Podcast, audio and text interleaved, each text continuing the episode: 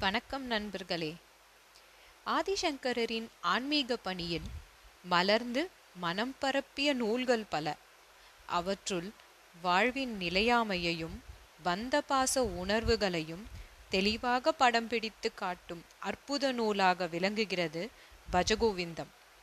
எனது தந்தை தெய்வத்திரு நாரா கிருஷ்ணமூர்த்தி அவர்கள் ஆதிசங்கர பகவத்பாதர் அருளிய பஜகோவிந்தத்தை தனது பாணியில் மொழியாக்கம் செய்து அதன் ஆழ்பொருளை தனது நூலான ஞானசாகரம் மூலமாக வெளியிட்டார். அன்னாரது அந்த படைப்பை மேலும் பரப்புவதற்காக நான் இந்த பாட்காஸ்ட் ஊடகத்தை எடுத்துள்ளேன். இந்த இரண்டாயிரத்தி இருபத்தொன்று புத்தாண்டு அன்று இதை வெளியிடுவதில் பெரும் மகிழ்ச்சி கொள்கின்றேன். ஒவ்வொரு வாரம் ஒரு பாடலும் அதன் பொருளையும் இங்கு பகிர உள்ளேன். அனைவரும் இதை கேட்டு உங்கள் ஆதரவை தருமாறு கேட்டுக்கொள்கிறேன். இதோ இந்த வாரம் பஜகோவிந்தத்தின் தோற்றம். உக உலகத்தில் பல அரிய நிகழ்வுகள் தோன்றிய சூழலை சிந்தித்தால் மிகவும் விசித்திரமாக இருக்கும். புவியீர்ப்பு தத்துவத்தை கண்டுபிடித்த சூழலும் ஆர்கிமெட்டிக்ஸ் தத்துவம் உருவான வரலாறும் நாம் அறிந்தவையே. ஆனால் நம்மள் பலருக்கு பஜகோவிந்தம் உருவான வரலாறு தெரிந்திருக்குமா என்பது சந்தேகமே. தெரியாதவர்களுக்கு சற்றே விளக்குவோம். ஆராய்ச்சியாளர்களின் ஏகோபித்த கருத்தின்படி ஆதிசங்கரின் காலம் கிபி எழுநூத்தி எண்பத்தி எட்டு முதல் எட்நூத்தி இருபது வரை கேரள மாநிலத்தில் உள்ள காலடியில் பிறந்தார் என்பதையும் ஏற்றுக்கொள்கின்றனர். பகவான் புத்தரின் கிமு ஆறாம் நூற்றாண்டு காலத்திற்கு பிறகு தோன்றிய மிகச்சிறந்த சிந்தனையாளரும் இவர்தாம். இவை அனைத்துக்குமே முத்தாய்ப்பான செய்தி. இவர் ஒரு தமிழர். தமிழை தாய்மொழியாக கொண்ட வடமொழியின் எல்லை கண்ட மகாகவி இவர். இவ்வளவு உறுதியாக சொல்வதற்கு காரணம் எட்டு ஒன்பதாம் நூற்றாண்டில் மலையாள மொழி தோன்றவே இல்லை. அதன் முதல் இலக்கியமான இராமாயணமே எழுத்தச்சனால் பத்தாம் நூற்றாண்டில் உண்டானதுதான்.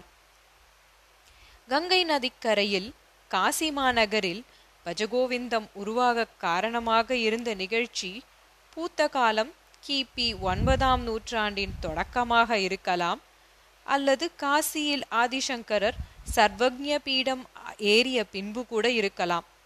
தனது முப்பத்தி இரண்டு வயதிற்குள் எண்ணற்ற இலக்கியங்கள் மற்றும் கவிப்பெருக்கால் தத்துவ உலகை பிரமிக்க செய்து அத்வைத தத்துவத்தை ஸ்தாபித்து மும்முறைக்கும் மேலாக அகண்ட பாரத தேசத்தை தனது திருப்பாதங்களால் புனிதப்படுத்திய ஞான பிரவாகம் அல்லவா அந்த மாமேதை. ஒரு நாள் வைகரை பொழுது விரிகடலும் தோற்கும் வண்ணம் தெளிநீர் பெருக்கால் காட்சியளித்துக் கொண்டிருந்தது கருணையே வடிவான கங்கை. அப்போது கிழக்கே உதித்து வரும் செம்பருத்தியைப் போல மனித வடிவம் கொண்டு வந்த தமிழ்கடவுள் முருகப்பெருமானைப் போல ஆதிசங்கரர் தனது நான்கு சீடர்களும் நிழலனத் தொடர கம்பீரமாய் நடந்து வந்து கொண்டிருந்தார். ஒரு புறம் வேத கோஷங்கள் நாதங்கள் சேதமிலா நாதனை பற்றிய வந்தனைகள் வாழ்த்துளிகள் சொற்பொழிவுகள் மற்றும் புறம் தியாகத்தின் வெளியீடான யாகங்கள் உயிர்பலியினை உதறித்தள்ளி இயற்றப்பட்ட ஞான வேள்விகள் பகவத்கீதையில் கிருஷ்ணனும் ஞான வேள்வியை தானே ஏற்று போற்றுகிறான்? மற்றொரு புறத்தே தாடியும் ஜடாமுடியுமாக கூத்தடித்த கபட சந்நியாசிகள் வேடதாரிகள். இதை சங்கரரே பின்பு ஜடிலே முண்டி லுஞ்சித கேஷ காஷாயம்பர எனச் சாடினார். இதையெல்லாம் கண்டு சிந்தனையில் அசை போட்டுக்கொண்டே வந்தவர் ஒரு காட்சியை கண்டதும் பிரமித்து விட்டார் ஒரு மூலையில் வயதான கிழவன் கால்கள் தள்ளாட கைகோலுடன் மல்லாடிக்கொண்டே ஓலைச்சுவடியின் சில பகுதிகளை மனப்பாடம் செய்வதில் திண்டாடிக் கொண்டிருந்தான். இன்றைக்கோ நாளைக்கோ காலனுக்கு விருந்தாக போகிறவன் கோலத்தைக் கண்டு துணுக்குற்ற சங்கரர் மெல்ல அவன் அருகில் சென்றார். கிழவனும் சற்று உறக்கவேதான் படித்து கொண்டிருந்தான். மனப்பாடம் செய்து கொண்டிருந்தது வடமொழி இலக்கணத்தில் வரும் சூத்திரத்தை சங்கரர் முகத்தில் புன்னகை மலர்ந்தது. என்ன உலகம்? மோகத்தின் வேகத்தில் சாகும் உலகம் பெண்மேலே மோகம் கொண்டு அழிகிறதே. பிறப்பருக்கும் பெம்மானின் திருவருளை பெறுதலை விட்டு பந்தத்தின் மூலத்தை பிறப்பிற்கு காரணமானதையே நாடி ஓடுகிறதே. இந்த மூட மக்களுக்கு போதித்து கரையேற்ற வேண்டாமா? என சிந்தித்து மோகமுத்கரம். மோகத்தை தரக்க தகர்க்கும் சம்மட்டி என்ற இந்த ரத்தின மாலையை தொடுத்தார். ஆனால் இதன் முதல் மலர் பஜகோவிந்தம் என்று தொடங்குவதால் அதற்கும் பஜகோவிந்தம் என்ற பெயரே நிலைப்பதாயிற்று. முதல் பாடல் இதோ. பஜகோவிந்தம் பஜகோவிந்தம் கோவிந்தம் பஜ மூடமதே. சம்பிராப்தே சந்நிகிதே காலே நஹி நஹி ரக்ஷதி டுக்ருங்கரணே இதை தமிழில் மாயனை எண்ணின் மாயம் மாயும் மாலை நினைவாய் அலைமனமே நேயனை அன்றி மாயுங் காலம் யாரும் வாரார் உலங்கொள்வாய் எனச் சொல்லலாம். ஓ மூடனே இறைவனுக்கு எப்பொழுதும் மனத்தாலும் வாக்காலும் உடலாலும் பணிபுரிவதை விட்டு டுக்ருங்கரனே போன்ற இலக்கணப் பாடல்களை பயில்கிறாயே. இதனால் பயனுண்டா? இறக்கும் காலத்தே சாகும் கல்வி உடன் வருமா?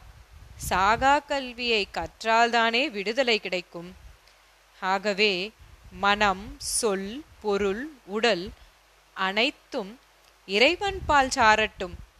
அதற்கு ஆவணசை என்பது இதன் பொருளாகும். மனித பிறப்பே ஓர் எல்லைக்குட்பட்டது. தோன்றிய கணத்தே மறையும் நீர்க்குமிழி போன்றது. மனித வாழ்க்கை மனிதன் ஐம்புலன்களின் ஆட்சிக்குட்பட்ட தன் அறிவினை கொண்டு வாழும் உலகியல் வாழ்விற்கு மட்டுமே பயன்படும். இறைமையை உணர்த்தாத ஏட்டுக்கல்வியிலே மனஞ்செலுத்தி அதில் கண்ட மயக்கத்தினால் நான் எனது என்கின்ற கீழ்மை குணங்களுக்குள் சிறைப்பட்டு தன் நிலை இழந்து இறைமையின் வெளிப்பாடாகிய தொண்டினை மறக்கிறான். தன்னலமற்ற தொண்டினால்தான் தகுந்தவர்களுக்கு தகுந்த காலத்தே தகுந்த முறையிலே ஆற்றுகின்ற தொண்டினால்தான் இறைவனின் திருக்காட்சியையும் அடைய முடியும் என்பதை மறந்து தருக்கித் திரிந்து சஞ்சிதம் பிராப்தம் ஆகாமியம் என்கின்ற பிறப்பு சுழற்சியில் அழிகின்றான். ஏட்டுக்கல்வியினாலே என்னாலும் இறைவனை அடையவோ அனுபவிக்கவோ முடியாது. அது நமக்கு இறைமை பேற்றினையும் அளிக்காது. உண்மையான பக்திதான் உயர்ந்த கல்வி. அப்பேற்பட்ட உயர்ந்த பக்தியாகிய கல்வியை பெற்றவன் பரமாத்மாவின் கருணைக்கு தகுந்தவனாகிறான். இதனால்தான் வள்ளுவ பெருந்தகையும் கற்றதனால் ஆய பயன் என்குள் வாலறிவன் நற்றால் தொழார் எனின். மலர்மிசை ஏகினான் மானடி சேர்ந்தார் நிலமிசை நீடு வாழ்வார் என்றெல்லாம் அருளிச் செய்கிறார். கடோபஷிதம் என்ற உபனிஷதத்தில் இறைவன் ஆத்மா பற்றி கூறும் பொழுது இந்த ஆத்மன் வேதம் கற்று அடையப்படுவதன்று புத்தி கூர்மையாலோ உபதேசங்கள் கேட்கப்படுவதாலோ அடையப்படுவதன்று என அடித்து கூறும். உண்மையான பக்தியிலே எதிர்பார்ப்பு ஏதும் இல்லை. ஆதலால் ஏமாற்றமும் இல்லை. கீழ்மை உணர்ச்சிகளுக்கு இடமும் இல்லை. ஆகவே பகவான் அவனுள் அலங்கரிக்கின்றான். அவனும் பகவத் கிருபையுள் ஐக்கியமாகிறான். மொத்தத்தில் அவன் முழுமையாளனாகிறான்.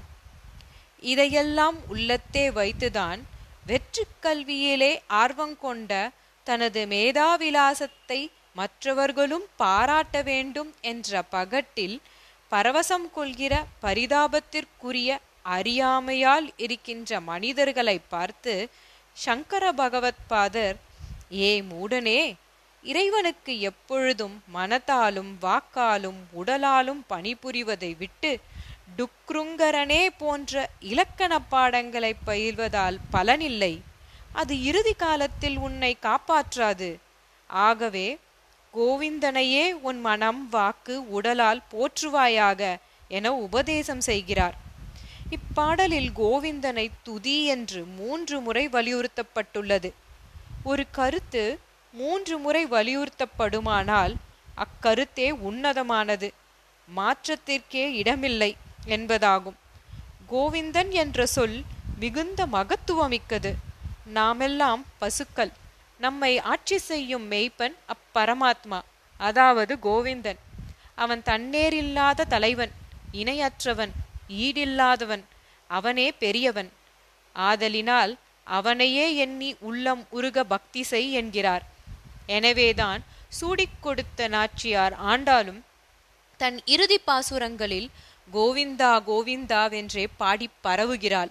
ஆன்மாக்கள் பெண்களே அப்பரமாத்மனே ஆண்மகன். அவனையே அடைய நினைத்து உருகாமல் ஏட்டுக்கல்வியிலே உள்ளம் அழியலாமா? மற்றும் ஒரு முக்கிய செய்தியையும் இங்கு நாம் கவனித்தல் வேண்டும். சங்கரர் ஏன் மூடமதி என்ற சொல்லால் அழைக்கிறார்? இதை பற்றி சிந்திக்குங்கால் உபநிடத கருத்துதான் நினைவிற்கு வருகிறது.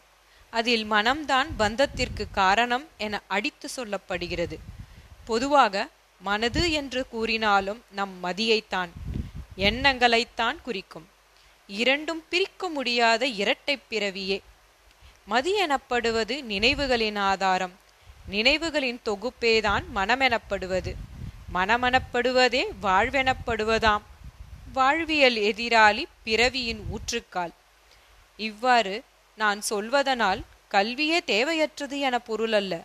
உலகியல் வாழ்வினை மட்டுமே மையப்படுத்துகிற தன்னலத்திற்கு மட்டுமே பயன்படுகிற பரம்பொருளை ஆற்றுப்படுத்தும் ஒப்பற்ற சக்தியினை புறக்கணிக்கிற உரிய வகையில் ஆற்றுப்படுத்தாத மேம்போக்கு கல்வியினைத்தான் பயன்தரா கல்வி என்றுரைக்கின்றேன்.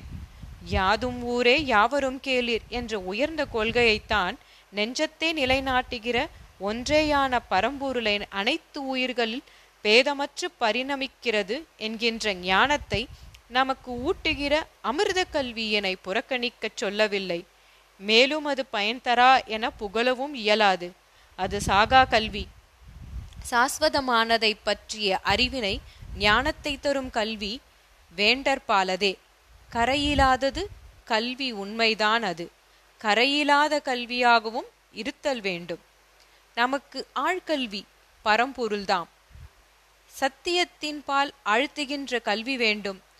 கற்றால் தொண்டின்பால் உலந்தாழும் சான்று வேண்டின் அப்பர் பெருமான் வாழ்வை காண்போமே. நன்றி.